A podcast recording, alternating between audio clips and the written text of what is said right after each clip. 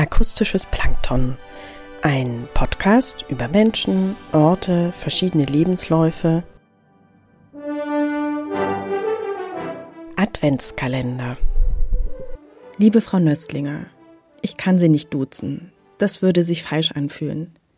Vielleicht ist da zu viel Ehrfurcht, vielleicht stecke ich da noch zu sehr in der Rolle des Kindes, weil ich Sie genau da kennengelernt habe. Und ich mich damals nicht getraut hätte, sie zu duzen. Ich weiß gar nicht, ob ich viele Bücher von ihnen besitze, aber irgendwann kam der Wiener Schmäh in mein Leben. Irgendwann brachte jemand ein Buch von ihnen mit, und ich las es.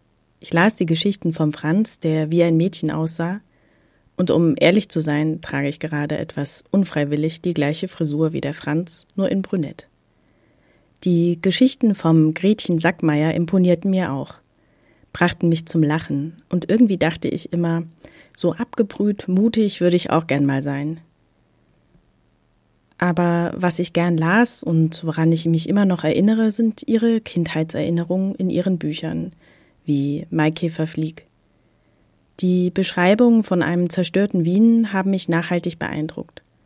Es waren Schilderungen aus einer Zeit des Krieges, die ich nicht erlebt habe. Von Entbehrungen, Verlusten und vor allen Dingen Schilderungen von Zwischenmenschlichem.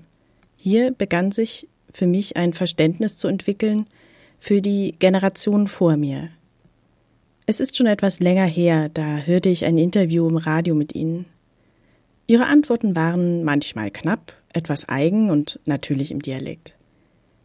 Im Gespräch sprachen Sie über Ihre Kindheit und dass Sie ein besonders enges Verhältnis zu Ihrem Vater pflegten.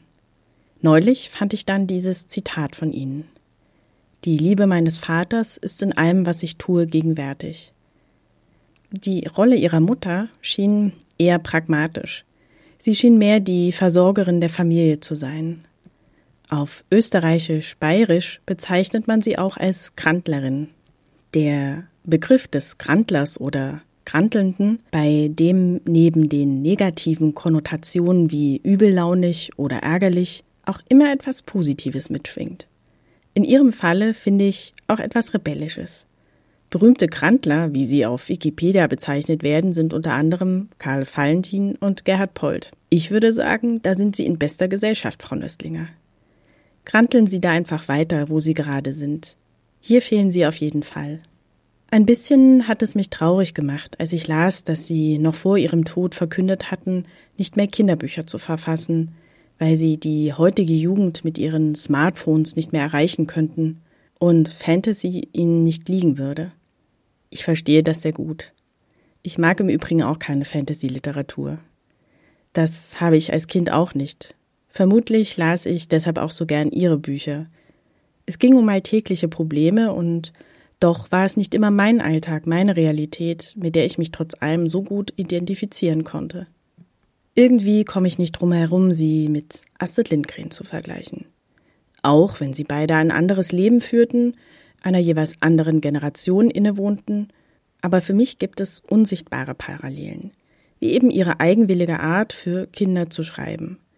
Ich finde, sie beide wählten einen Zugang im Schreiben, der heute nicht mehr fremd ist, aber damals nicht unbedingt selbstverständlich war litten vielleicht auch unter den Vorurteilen, die man gegenüber Kinderbuchautoren hegte oder hegt. Aber ich bin sehr froh, ihre Bücher gelesen zu haben und mit ihnen aufgewachsen zu sein und damit auch ein wenig Widerstand aufgesogen zu haben. Und ich verspreche, ich werde nicht müde werden, ihre Bücher und natürlich auch die von Astrid Lindgren und vielen anderen Autoren an die nachfolgenden Generationen weiter zu verschenken weil ich glaube, auch wenn die Geschichten vielleicht schon fast historisch für die heutige Generation wirken mögen, im Kern haben sie aber nichts an ihrer Aktualität verloren und auch die thematisierten zwischenmenschlichen Interaktionen bleiben es. Es wird sich leider nicht mehr ausgehen, dass Sie dieser Brief erreicht, Frau Nöstlinger. Trotzdem, vielen Dank für Ihre großartigen Bücher, Radiosendungen, Drehbücher und alles, was Sie geschrieben haben. Ciao und Baba.